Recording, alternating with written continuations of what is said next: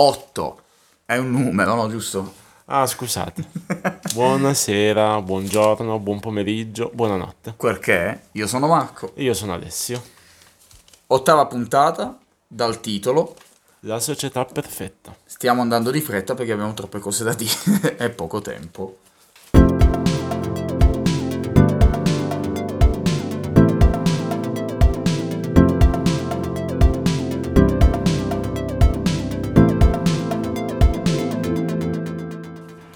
Ricordiamo a tutti il nome del nostro podcast, Parole al vento. perché alla fine dei conti... Vabbè, ho detto che abbiamo fretta, adesso dobbiamo spiegare di nuovo Sì, cos'è. infatti, no, lascia stare. Quindi Allora. riprendiamo con l'argomento della puntata. Qual è l'IQ? Non abbiamo un IQ. Sì, che ce l'abbiamo. Ah sì, ce l'abbiamo. La società perfetta. E non il mondo, occhio, non il mondo perfetto, ma la società perfetta. Può essere creata? Grande domanda. La grande domanda di oggi.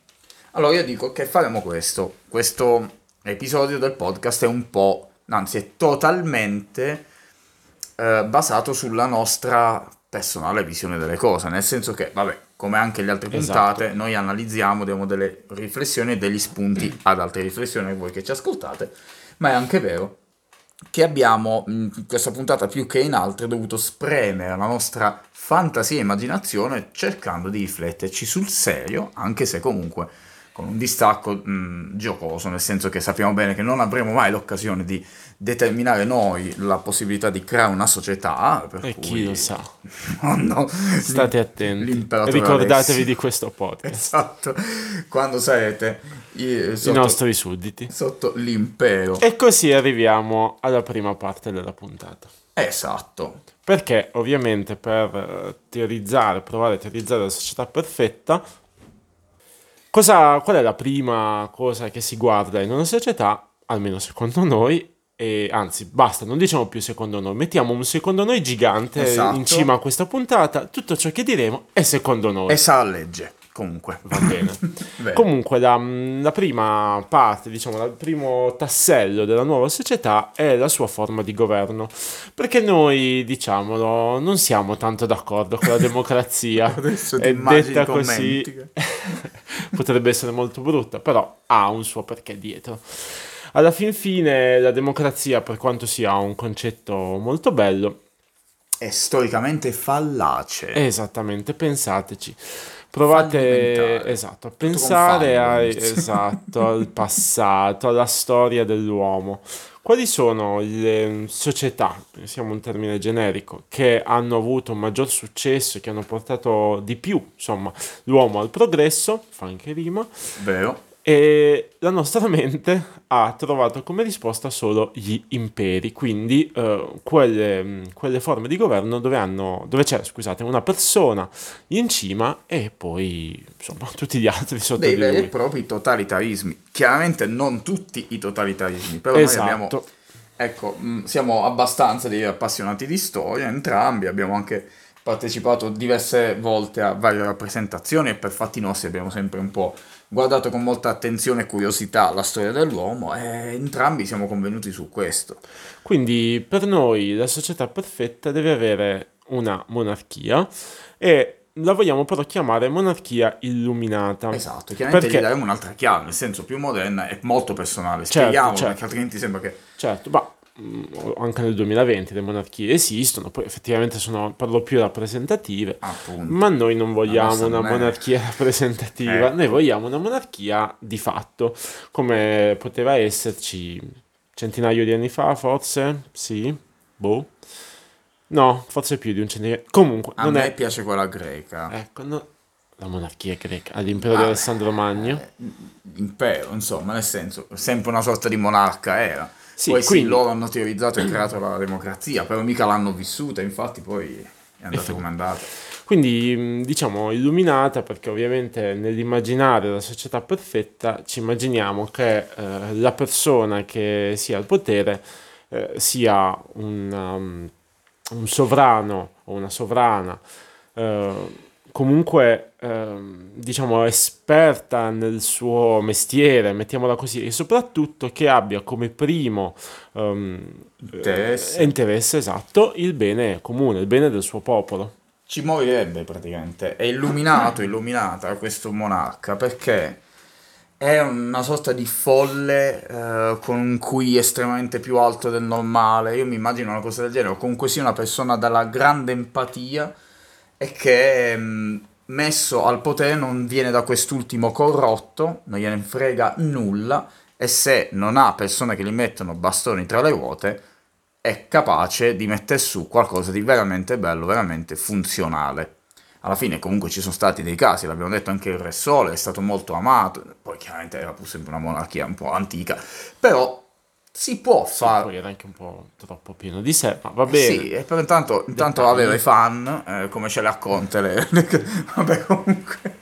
Come tutti, insomma. Esatto. E, però mh, andiamo avanti nell'analizzare i livelli di questa piramide.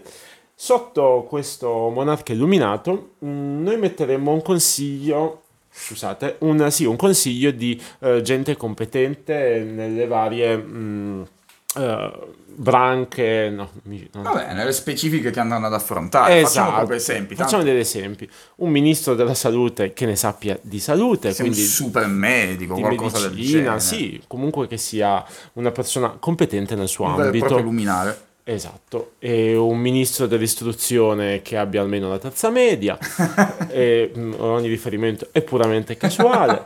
Noi E- siamo apolitici, non dimenticarlo Assolutamente mai. sì. E, e così via. Quindi, mh, perché ovviamente il monarca illuminato, per quanto possa essere illuminato, non è un tuttologo, Chiaro. e pertanto, dio, esatto, e pertanto ha bisogno di un consiglio di gente esperta nei vari ambiti della società.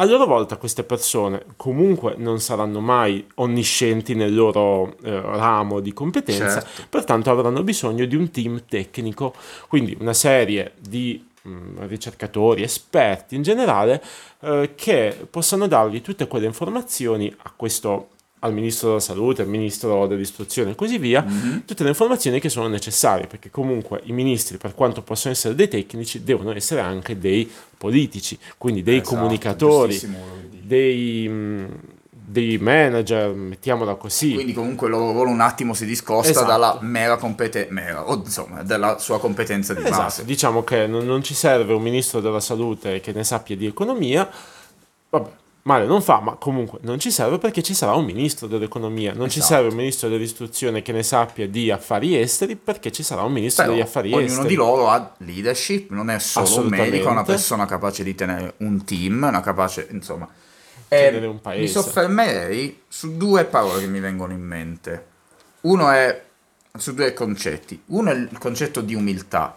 Come il monarca ha l'umiltà di comprendere i suoi limiti, non pretende come altri imperatori del passato invece, questo non è scritto, mi veniva in mente ora, ehm, pretendere di poter avere ragione su tutto e quindi ipotizzare le leggi, ipotizzare come dovrebbero andare cose di cui magari non ha competenza, questo monarca invece appunto questi super consiglieri di cui si avvale per questo e a loro volta questi ultimi appunto hanno bisogno di un team sia perché da soli non ce la possono fare ma sia perché hanno l'umiltà di dire eh, non so, 10 teste sono meglio di una per quanto la mia testa sia estremamente competente per questo. E l'altro concetto, quindi oltre all'umiltà, c'è quello che pi- piace tanto a me, devo dire non coniato da me, ma che mi ha colpito tantissimo una volta detto da Simone Santoro del Cerbero Podcast ed è il concetto di quote competenza. Per farla breve lui diceva, si parla di quote rosa, si parla di quote fucsia, arancioni, verdi, aliene, ma alla fine dovremmo guardare forse di più alle quote competenza. Ha coniato questa, questa, mm, fra- questa parola cos'è, insomma, questo concetto, neologismo, questo neologismo ed è giustissimo. Infatti eh, i consiglieri, quelli del team, eccetera, sono lì, ma anche il monarca stesso perché ha raggiunto le quote competenza è meritevole di star lì, è meritocratico al 100% come sistema perché si basa veramente, oltre che sulla competenza, chiaramente anche sull'intenzione di fare del bene, di farlo per la società. Non appena vedi che uno inizia a dire mi voglio mettere un po' di più in tasca, voglio scammare un po' il popolo per venire a mio favore, ci sarà comunque un gruppo di controllo interno tra gli altri che è un po' come nella polizia c'è l'affari interni, che fermerà questa possibile corruzione della persona, de- del- del- dell'uomo con potere. Esatto, mm, c'è anche da dire che per quanto possa sembrare che sfociamo tanto nell'idealismo, eh, in realtà eh, supponiamo che quantomeno in una società una decina di persone eh, appunto possano essere effettivamente competenti ed effettivamente interessate a fare il bene comune. Però sappiamo bene che mm, insomma non possiamo schioccare le dita e cambiare la testa di tutte le persone dell'umanità e pertanto diciamo dobbiamo trovare anche dei uh, metodi per uh, riuscire a uh, incanalare questa gente verso la perfezione. Dio, la sembra un discorso ad essa. Sì, vabbè, tu ti stai forse riferendo ai sistemi di controllo, che è chiaro che in, un certo, in ogni società ci devono essere. È giustissima la libertà, anche in una monarchia ci possono essere, però il sistema di controllo è necessario, lo, lo vedremo meglio dopo.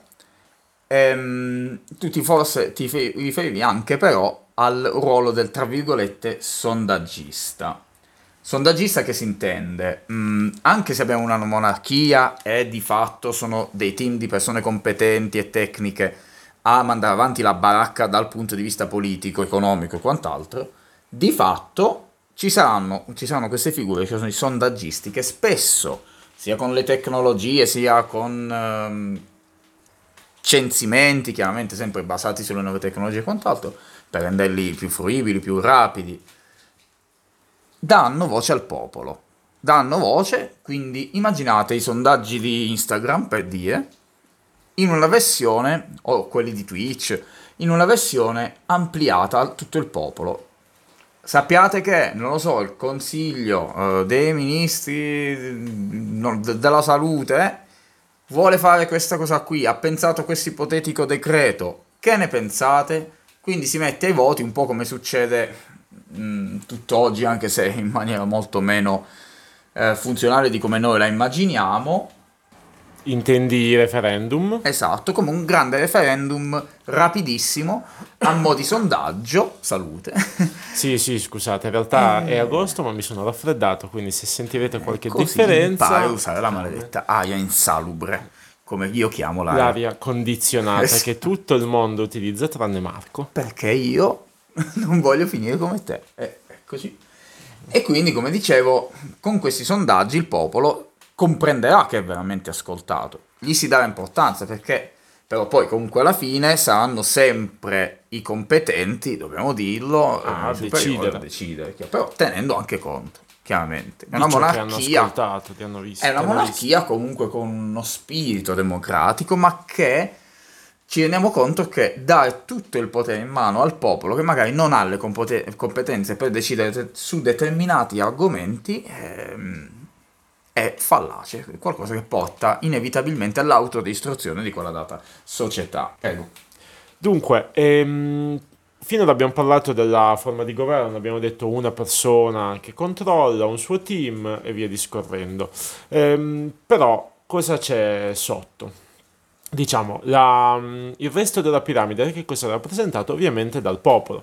Questo popolo eh, abbiamo, mm, ci siamo provati a scervellare per trovare il, nostro, il successivo punto che attualmente secondo noi non va bene e l'abbiamo eh, trovato in questa, mm, nella disuguaglianza dal punto di vista economico, perché insomma eh, alla fine per quanto al momento sia eh, fattuale il fatto che esistano ricchi e poveri, esatto, e sappiamo bene che questa disuguaglianza è alla base di tutto il malessere che può essere mm, provato sia dalla parte dei poveri sia anche dalla parte dei ricchi che non vivono tra virgolette tranquilli. Ora, sì, cioè, in maniera generale. In generale non fa bene a nessuno. A nessuno dei due. Quindi, qual è la e nostra può causare guerra tra paesi. Assolutamente. Anche, qual è la nostra soluzione? La nostra soluzione è la seguente. Dobbiamo fare in modo che le proprietà private, che i beni in generale, siano... Ci sono due, due cose che vanno date per assunto, per usare uno dei nostri termini.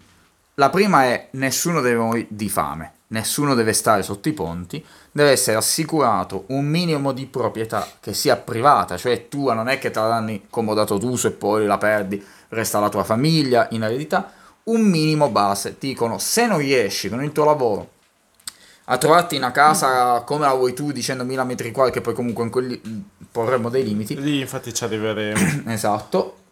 Noi comunque ti assicuriamo una casa, un po' come il concetto delle case popolari, ma in versione non creazione di sobborghi e sottoborghi che in realtà separati separati dalla vera società, dalla, dalla vera parte, insomma, creare le favela, creare creare delle proprio dei quartieri in cui c'è anche più pericolosità perché c'è più povertà, c'è meno, meno cultura e c'è più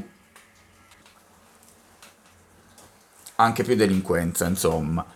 E, ehm, è una cosa reale, ehm, in Italia ad esempio accadeva negli anni 80 o 90, non ricordo, c'è un amico molto esperto di questo, lo saluto. Eh, non sappiamo come si chiama, eh no, però. No, non, lo, non, lo, dico perché non lo so se vuole essere nominato nel podcast. Beh, lo, se, se, non dice il cognome. Lo chiameremo Peppo. E praticamente. Ciao Peppo. Praticamente lui mi spiegava ehm, che succedeva questo. Quando hanno creato questi quartieri tipo le 167 e quant'altro, che in alcune città hanno sempre lo stesso nome, non so perché, ah, sono so. i veri e propri quartieri malfamati, o tendono a diventarlo, non è che tu siano tutti malfamati, poi io ho conosciuto e conosco bravissima gente anche che ci vive, eh, però ecco, le case popolari non hanno proprio una buona nominata perché alla fine è chiaro che saranno date a persone che hanno problemi di indigenza è che a loro volta se non riescono a trovare lavoro a un certo punto il pane te lo devi andare a rubare cioè insomma di qualcosa dovrei pur campare. Non giustifico la delinquenza ma la posso comprendere intendo questo. In una società perfetta una cosa del genere non deve proprio accadere alla base quindi noi assicuriamo a tutti quanti in una sorta di forma assistenzialista che però è una, una... sorta di reddito di cittadinanza. Sì però che funzioni.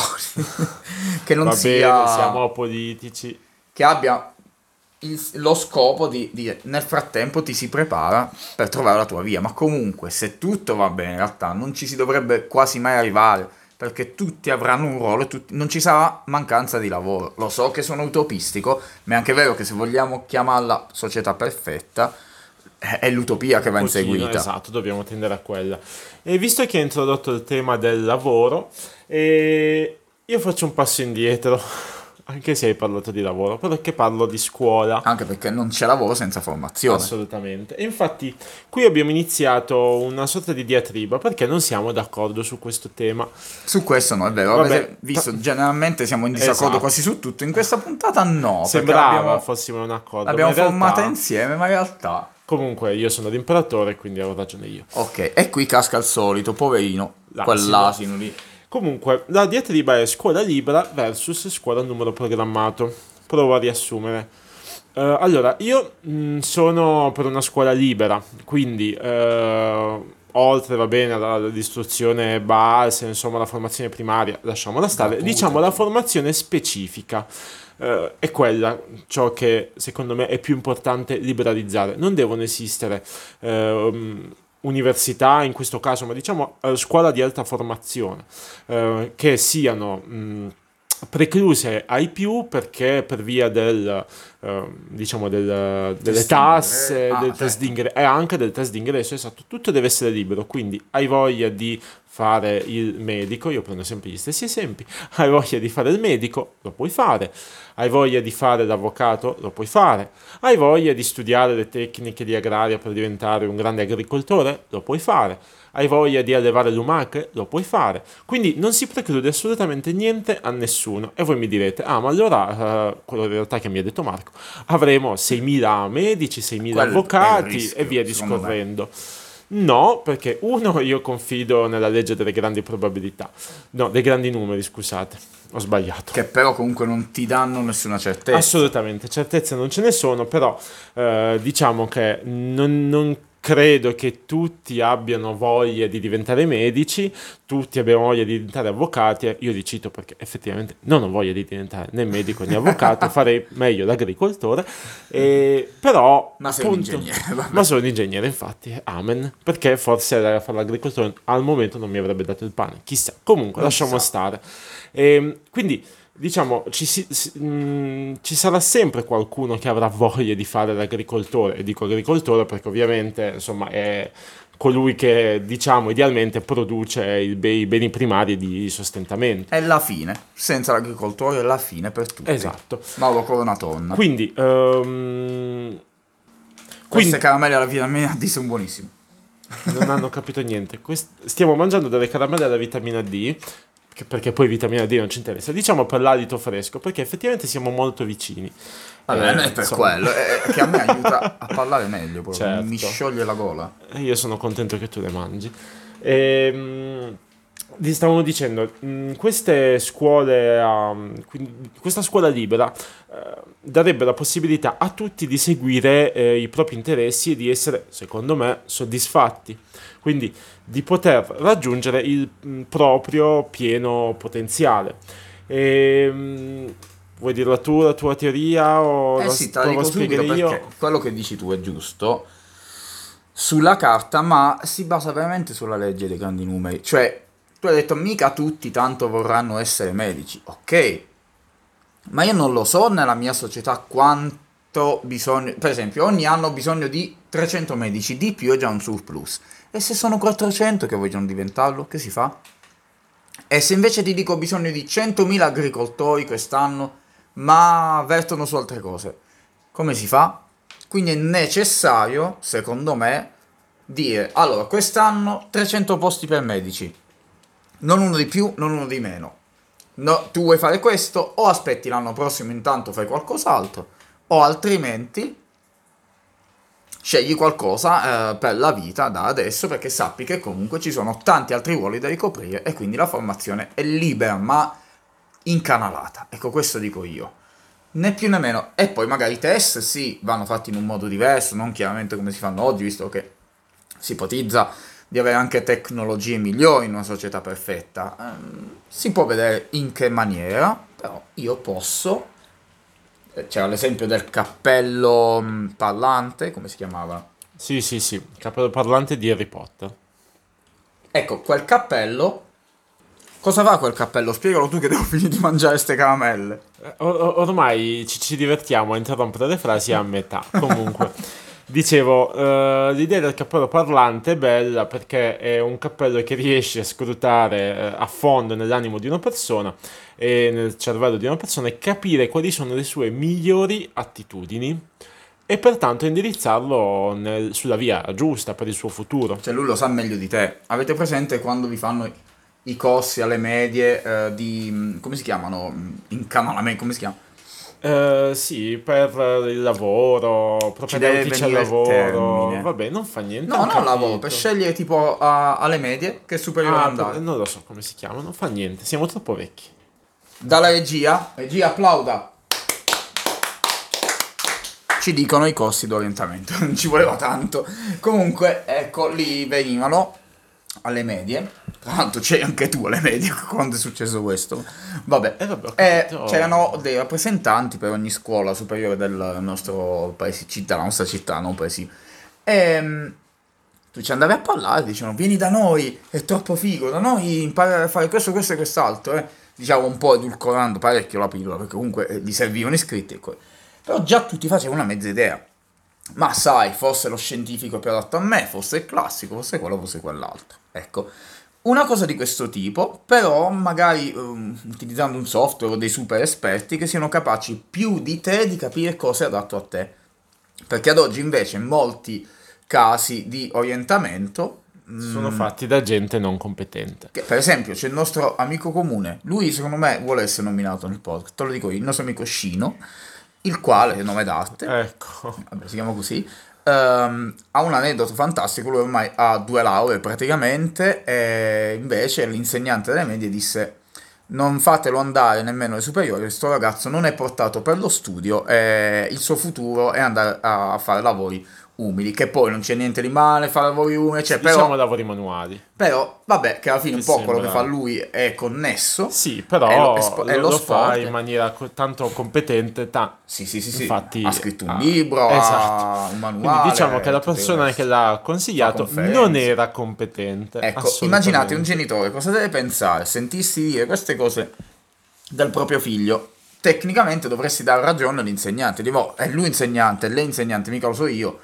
Per fortuna non hanno voluto ascoltare, specialmente il ragazzo ha dimostrato di... Ampiamente direi. Tutt'altro, tutt'altro. Ecco, noi non possiamo permetterci in una società che tende alla perfezione di avere un cappello parlante che parli eh, troppo, che parli in modo sbagliato come queste, Parli senza pensare. queste persone. Ecco. Quindi, mh, diciamo che lasciamo un po' questa, questa diatriba aperta, perché alla fine, eh, finché non si prova, non si ha la certezza. Pertanto, ve la ripeto, scuola libera versus scuola a numero programmato. Conseguentemente. quindi- Esatto, dopo che la- la- le persone si sono formate, ovviamente entrano nel mondo del lavoro. Non so che... E come ci entrano nel mondo del lavoro? Ovviamente mh, non ci sono, mh, come posso dire, non vogliamo che ci siano delle eh, barriere che non siano eh, legate alla competenza, cioè nel senso, se hai studiato medicina, perché faccio sempre gli stessi esempi, e sei diventato un chirurgo esperto in eh, ambito cardiologico, poi puoi fare il cardiochirurgo. Se eh, hai studiato legge, non puoi fare il cardiochirurgo. Cardiochirurgo, voi direte, Certo. ovvio, però mh, nel senso non ci può, non ci deve essere nessuno che dica ah, non puoi fare il cardiochirurgo perché la tua famiglia non ha un milione di euro. No, Bravo, come non ci devono essere dei super laureati, super ingegneri che vanno al McDonald's a lavorare, con tutto il rispetto per quei ragazzi. Assolutamente. E questo è il punto. Ognuno deve fare ciò per cui Si è formato per cui è Esatto. competente. Quindi, poi c'era, diciamo, qui introduciamo questo bel concetto, come l'ho detto, bel, questo Con bel enfasi, con enfasi. concetto delle paghe e competenze, che si ricollega un po' alle quote competenze Esatto. che citavamo prima. Esatto, avete presenti? Queste, eh, pa- perché mh, paghe e competenze? Perché ovviamente ci siamo posti il problema. Eh, come paghiamo un cardiochirurgo e un operatore del McDonald's? eh, Che non esisterà base- nella nostra... Giusto, non vogliamo il McDonald's, va bene. Vorremmo il fit Donald. Va bene. Come li paghiamo queste due persone? Sulla base di che cosa? Cioè, per- se paghiamo di più il cardiochirurgo perché lui fa operazioni a cuore aperto, non lo so, Ah. eh, ovviamente è naturale che diventerà più ricco dell'operatore del Ma McDonald's. non abbiamo detto che dobbiamo... che non ci debba essere qualcuno più ricco di qualcun altro. E Abbiamo infatti detto- questa ricchezza, se deve essere raggiunta, deve essere raggiunta sulla base dei risultati eh, che vengono conseguiti. Quindi, se il cardiochirurgo eh, riesce a eh, espletare il suo lavoro in maniera impeccabile nel mese, eh, salva, guarisce, insomma, passatemi questa generalizzazione, questa banalizzazione, eh, mille persone. Quindi vuol dire che ne salva almeno una trentina al giorno, 30 per- Mille di quelle che no, gli sono 3 per state 30. date, diciamo, da salvare dopo previe diagnosi sicure, perché poi c'è il rischio, ti dicevo io, che se fosse solo basato sul numero di operazioni, alcuni medici furbetti inizierebbero a giusto, operare anche perché hai giusto. l'unghia incarnita. Giusto, esatto. Quindi, gli sono dati, sono sicuramente- non possono operare le unghie incarnite. eh, appunto. No, no, loro ti cambiano il cuore perché hai l'unghia incarnita. Esatto. Quindi Nel no, nostro caso è controllato. non deve essere così, esatto. Ehm, pertanto, eh, diciamo, il concetto è che effettivamente eh, è, ehm, che quello che vogliamo esprimere è questa paga sulla base dei risultati. Quindi anche l'operatore del McDonald's che eh, gli viene detto devi servire 50 persone che sono eh, venute, che vengono ogni giorno alla cassa, ok, se li hai, segu- se li hai servite, scusate, eh, verrai ripagato tuo adeguatamente. lavoro, sì, certo. insomma, quindi ehm, però voi mi direte, va bene, allora eh, pag- pagherai di più un operatore del Mac- scusate, di più un cardiochirurgo perché ha per fatto mille pazienti capisci? e un operatore del McDonald's eh, ne ha fatti solo 50 di persone al giorno. Ok. Sì e no. Sarà meno ricco, però comunque nessuno sarà povero. È questo che vo- e nessuno sarà uno sceicco. E soprattutto non vogliamo comunque delle enormi differenze perché poi è quello. Perché poi a un certo punto se ne va in burnout il cardiochirurgo, quando sono mille, ok basta, gli altri li diamo a un collega. Nessuno deve avere la possibilità di diventare troppo ricco o di diventare troppo Esatto, povero. quindi mh, poniamo anche dei limiti in realtà a questa ricchezza e a questa povertà. Così, inoltre, il medico, il cardiochirurgo, non è neanche costretto a stressarsi perché si vuole fare troppe ville, perché tanto non le puoi avere. Il discorso è che quindi la paga competenza è una paga commisurata alla competenza e al lavoro che ha svolto il professionista. Altro punto fondamentale nella creazione e teorizzazione di una società è quello sulla questione giustizia. Io nel mio appunto, qui ho scritto giustizia e ho scritto deterrenza e rieducazione. Solo queste parole. Da qui adesso vi vado a dire un po' come la penso.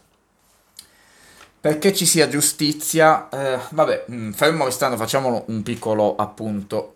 In una società perfetta i ladri o quelli che vogliono delinquere sono molti meno perché tutti hanno lavoro, tutti hanno tempo libero, perché mai andare a rubare. Però siccome c'è sempre lo stronzo di turno, e questo è innato dell'uomo, noi non possiamo cambiare l'umanità, non possiamo cambiare il mondo, però possiamo rendere il mondo più gestibile. Esatto, quindi mh, mm, cioè, ci tengo a precisare, noi eh, ammettiamo, mettiamola così, eh, non ladri per necessità, ladri o comunque ladri per stronzaggine. Esatto. Cioè, sono nati per rompere i coglioni, esatto, con la cazzimma nell'anima.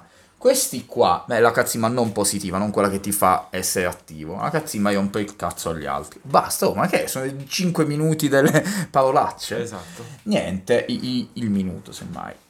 La giustizia quindi sarà sempre comunque necessaria. Sistemi di controllo saranno necessari sia perché uno non sia troppo ricco o troppo povero, ma anche perché uno sì, innanzitutto ci sia sicuri che si vada a studiare, cioè una, la scuola è d'obbligo fino alla laurea per quanto mi riguarda, nel senso con la guida, con le cose che abbiamo detto prima, secondo me lo dovevamo anche specificare questo, tutti devono essere bravi in qualcosa, perlomeno. Vabbè, comunque, ehm, un sistema di controllo che riguarda appunto la giustizia deve basarsi su quelle due parole che ho detto prima, la deterrenza e la rieducazione. A cosa serve il carcere? Normalmente si dice che il carcere serva non sia punitivo come tanti pensano, ma serve in realtà per due motivi. De- deterrenza, appunto, quindi siccome ho paura di finire in carcere, evito di andare a fare la rapina a mano armata. Questo è il primo motivo. E poi c'è la rieducazione. Se ormai ho fatto la rapina a mano armata, vado in carcere e mi rieducano, mi insegnano a guardare delle ipotesi alternative a una rapina per potermi inserire in una società e stare bene con tutti gli altri. Ehm, però in realtà sappiamo bene tutti quanto sia fallacea anche questa realtà nel mondo attuale e in tanti paesi è anche peggio di come è in Italia. Qui magari abbiamo la stranezza dell'incertezza della pena, però comunque quando poi c'è quella pena, tu lo rieduchi o no? Perché l'impressione che ho è che la maggior parte delle persone che finiscono in carcere escono con il livello di TIF 2000 in più, cioè nel senso entri che sei un ladruncolo, esci che sei 007 Lupin, Fusi, sei al killer, cose hai, mostro... hai, hai fatto esperienza sostanzialmente No, fortunatamente no. Esperienza no. a livello di Dungeons and Dragons. Ecco, citare, in quel senso sì. Fa. Cioè, spesso e volentieri in un ambiente così insalubre le persone diventano ancora più delinquenti, capaci di incattiviscono. Ecco. Ovvio, non, facciamo delle generalizzazioni, sicuramente no, esisteranno dei casi eh, diversi da quelli che stiamo descrivendo. Però tanti, però, insomma, tanti imparano a fare mestieri di tipo delinquente in carcere. Cioè, escono e sanno fare più cose di prima. Cioè, eh, questa cosa non perché gli insegnino mm, i celerini, certo. ma perché comunque sei in mezzo a gente che invece che venire ben rieducata è lì. Eh... Viene un po' forse lasciata a se stessa. Ecco, chiaramente non è facile rieducare le persone, specialmente quelle che vengono dalla strada, che vengono da realtà difficili, non c'è dubbio. Però non è neanche sensato né umano prenderli, buttarli dentro delle celle e lasciare che si sbrannino, tra virgolette, come dei leoni affamati, tra virgolette, ripeto, non è così sempre, eccetera.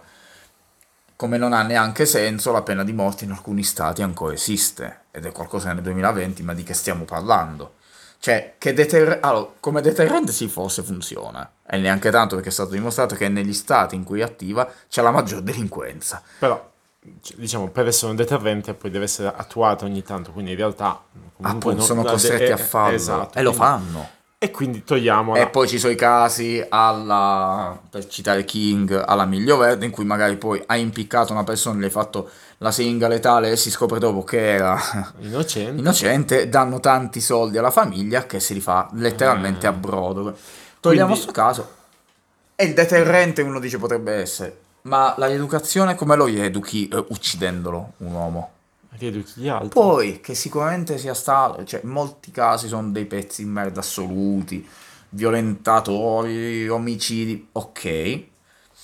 Però tu sei uguale a loro nel momento in cui fai questo. Quindi la giustizia deve essere ben studiata e deve essere da deterrente, ma deve essere anche rieducativa. Una persona dal carcere deve uscire acculturata e con le idee etiche cambiate. Se non ci riesci, eh, si proseguirà in qualche modo, non è facile, certi non si cambiano, altrimenti si vede, insomma, poi non siamo mica noi gli esperti, no, esatto. diciamo che degli esperti. Eh, noi abbiamo delle idee guida che vorremmo Sappiamo come avanti. vorremmo che fosse, esatto. ma come farlo, eh, chi lo sa. Anche perché ci se avessimo mettere... queste risposte, insomma... Esatto, non staremo qui a parlare a voi.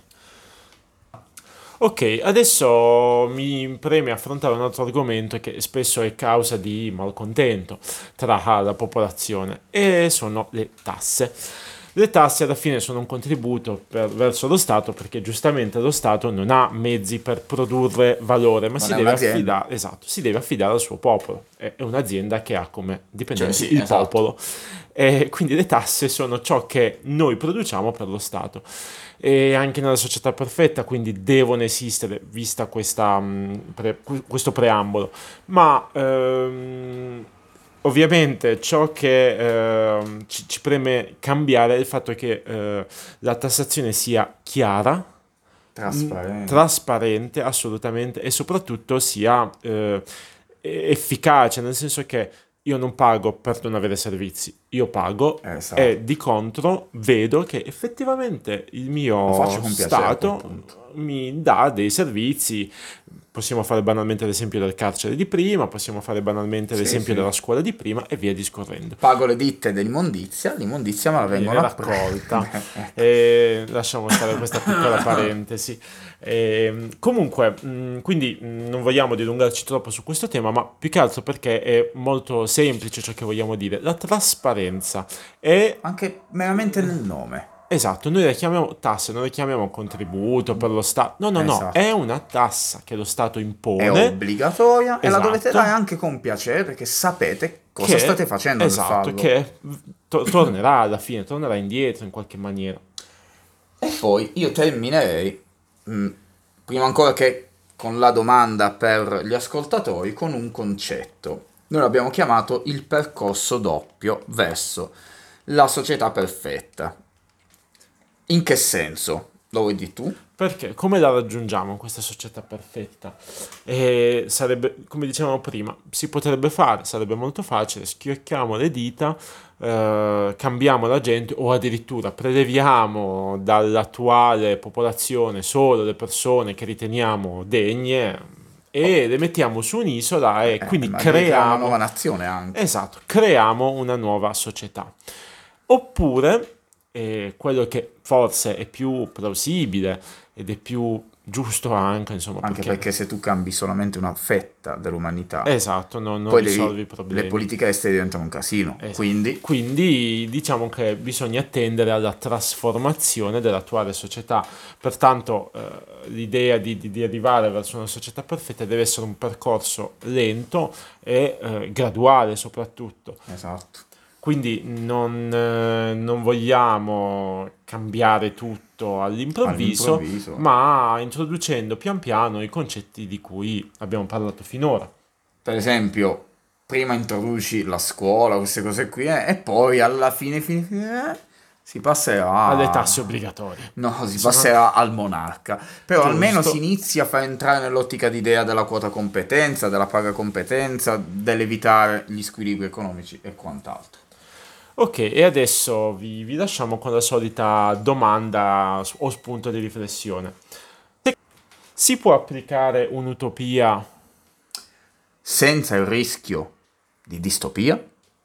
Ciao a tutti.